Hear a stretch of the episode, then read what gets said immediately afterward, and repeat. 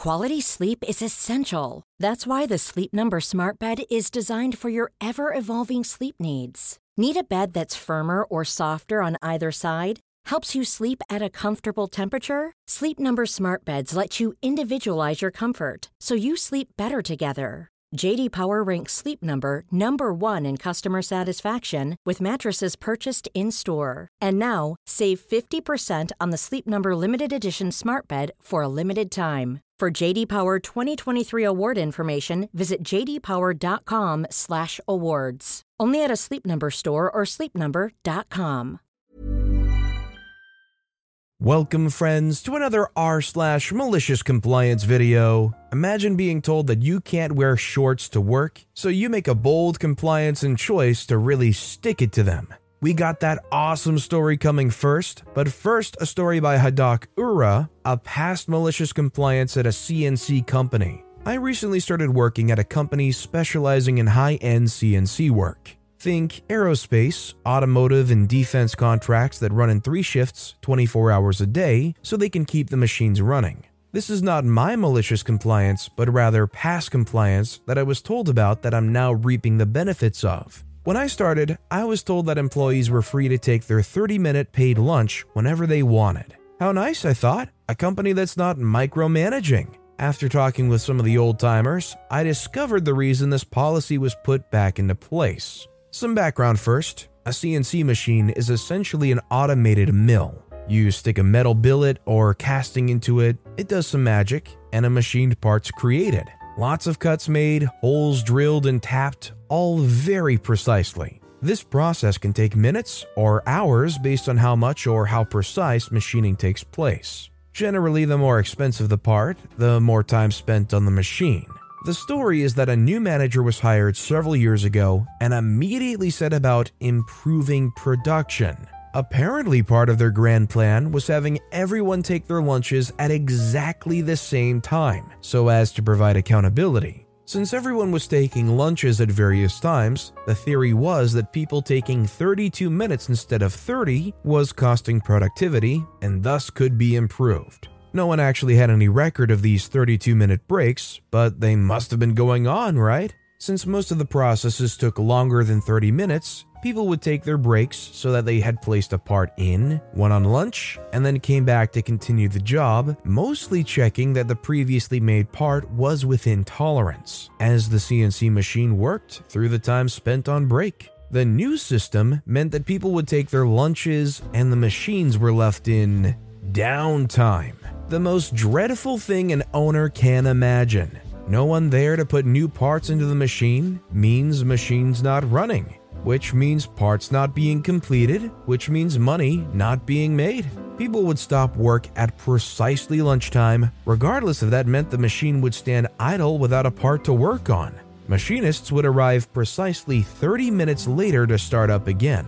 Since the longer processes were the most affected, the most expensive parts were the heaviest hit. Production slumped, shipments got delayed, customers were angry, and eventually the new manager was fired. The policy was returned to its original take it whenever, just please don't let the machine stop form.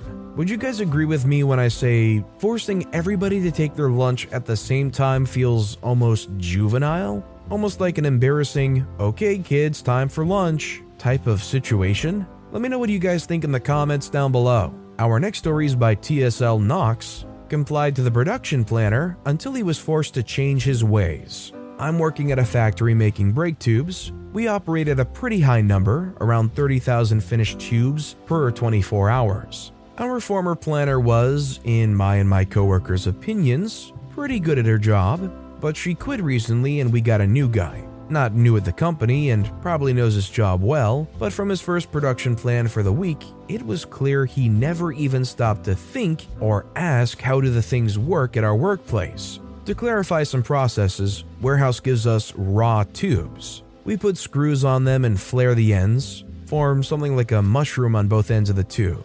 Search brake line flare on Google Images to get a picture, and we pack the finished products in big metal boxes in which the raw tubes also come, so we reuse the boxes when they're empty. We follow the new plan closely, only switching some clearly non optimal ordering. Stuff like 1. Changing tools to set 1, 2. Making tubes for an hour. 3. Changing tools to set 2. 4. Making tubes with those tools for another hour. 5. Returning the tool set 1 and continuing production, as it's more optimal to try to keep tools switching, thus, machine downtime as rare as possible. When you don't change tools, different products just have different tube lengths and different screws, but you don't need to adjust settings to make the product within dimensional tolerances. Sorry, I digress. Also, when the plan was for 4,000 parts of one type, and we had materials for 4,500 parts, we finished it all to avoid adding warehouse manipulators more work.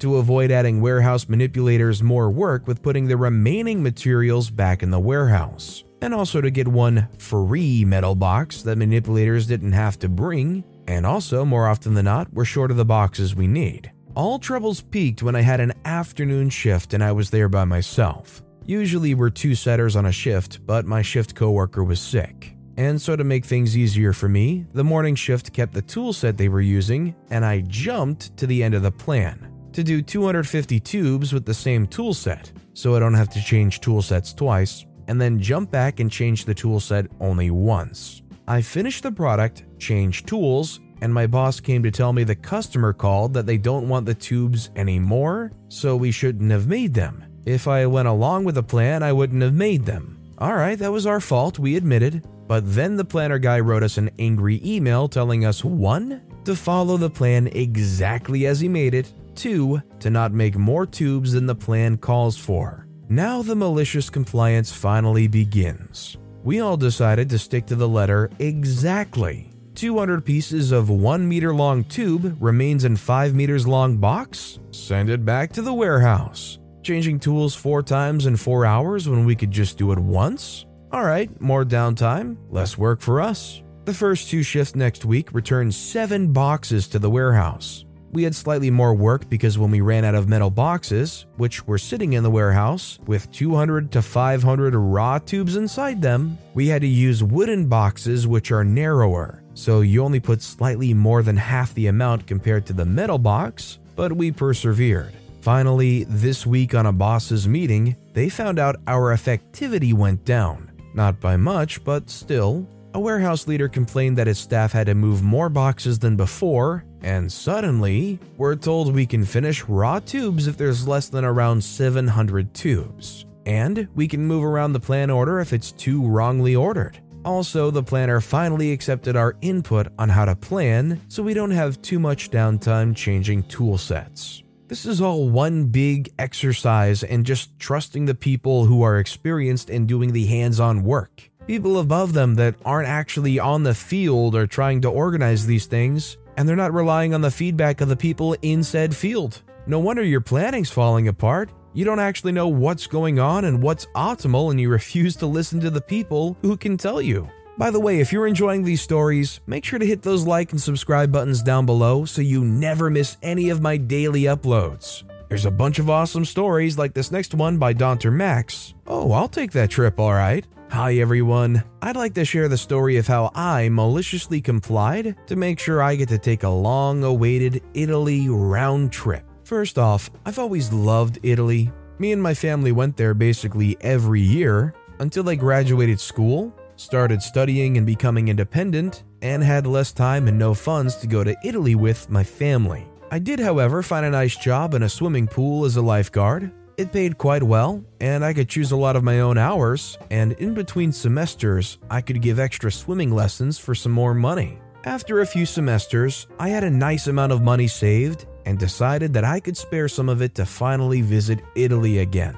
I wanted to make it special and visit places I've already been to with my family, but also some new places all in one trip, so I decided to go mostly by train. My route started in the north at the beautiful lakes, Lago di Garda specifically. Then I'd visit Milan for a day, take a train to Rome, and then Napoli. From there, I'd make my way to a small town called Villa San Giovanni, because from there, I could take a ferry to Messina, Sicily. The last few days I'd spend traveling from Messina to Catania, to a small village called Piazza Armerina. I know some guys there because of an exchange my school did. And finally to Palermo, from where I take the plane back to my hometown. Sorry for that long paragraph, but I got lost in the memories to that trip. This trip was planned for August of 2019, and at the beginning of April, I asked my supervisor for my time off. He didn't want to give me that much time off at once because it meant a lot more work for him. Smart as he was, he decided to offer me a deal. I'd take over the early Saturday shift forever, which at that point everyone despised, and my supermarket always had to take it. In exchange, he'd give me my holiday time. I just looked him in the eyes and said, I've never taken time off so far. I'm rarely sick and I've planned that trip for a long time. I would do anything to go on that trip, including quitting. He again thought he was smart and said, You can try quitting, but I wonder how you'll pay for that trip then. I also know what you're thinking, so let me make it clear that you can try to find another, maybe even better job, but no other job will come close. So I did exactly what he suggested. I tried to find another job, but it seemed to be right. There really were no comparable ones. That was until Easter holiday season came around, and I could give two weeks of swimming lessons. I usually chat with parents whenever I have time, mostly while the kids are changing, and that one day I found out that basically all of them came from rather far away. There was another swimming pool close to them, but that one didn't offer lessons. So I decided to give the pool, which was closer to me too, by the way, a call and ask if they'd be interested in hiring me to give lessons. They were hesitant at first until the parent offered to speak to them and confirm that there'd be lots of other parents who would love lessons there. So they hired me starting in September of 2019, a few weeks after I returned from Italy. I went to my old, at that time still recent, employer and gave them plenty of notice. It was April, and I told them, in writing with confirmation, that I would be quitting effective from the 1st of July. When they asked why I was quitting and why with such long notice, I just told them that I had some plans and I'll go to great lengths to pursue those plans. The trip was incredible. With COVID going around, I haven't traveled anywhere, and I saved up a lot to go again once I feel safe to do so. That time with my girlfriend with an extra stop at the Costiera Amalfitana honestly good on OP for just putting that hustle in and working hard to get exactly what they want. Getting that secondary gig at that other pool teaching people how to swim was such a smart move. Just being able to put yourself out there and market yourself so you can make some extra cash and make it easier for you to do the things that you want to do and stick it to the people who said that you wouldn't be able to do so. And our final story of the day is by Bear MC.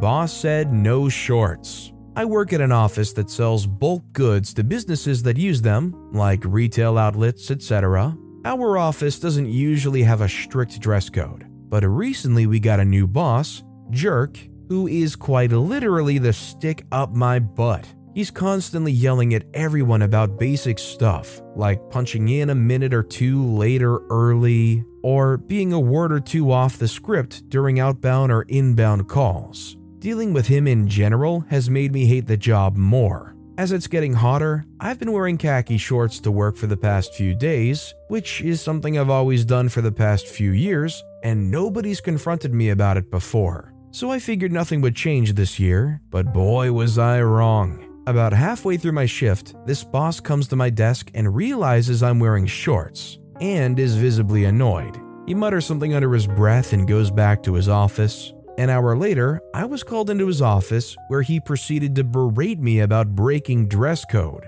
He was fuming and ended the meeting with, From now on, you follow dress code to the book or you're fired. Say no more, boss. That night, I went home and read up on the dress code rules. There was, in fact, a rule against shorts. So I was annoyed but kept on, and then I found it. There's no rule preventing males to wear skirts or kilts. Here's where I devised my plan. I immediately ordered a pink and white striped kilt online, as well as matching knee high socks and shirt. There was no rule stating in the dress code against any of this, surprisingly. About a week later, the clothes arrived, and here's what ensued the following workday.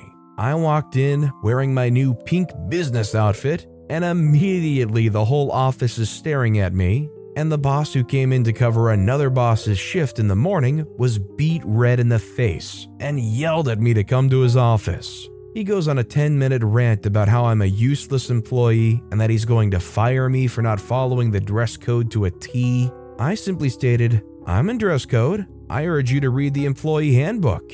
He ended up reading the whole thing in front of me, and I could see him getting more and more angry as he realized I didn't break any rules. I asked him, Am I free to go back to work? And he looked at me with a death glare, muttered something under his breath, and waved me off. Honestly, if you're working in a place and it's kind of hot, it's humid, especially like a tropical climate, I feel like it's nearly inhumane to deny people being able to wear shorts. Maybe LP will come to appreciate the new skirt or kilt. Maybe they'll find it a breezy addition to their business attire. But with that being said, that's all the time we have for today. So, of all these stories I've read today, which is your favorite and why? Let me know in the comments down below. And if you haven't yet, if you could like and subscribe, that would mean a lot to me. Whatever you do, whether it's liking, subscribing, turning notifications on, all of it helps grow this channel, and I appreciate the heck out of it. So until next time, I'll see you all tomorrow with some more stories.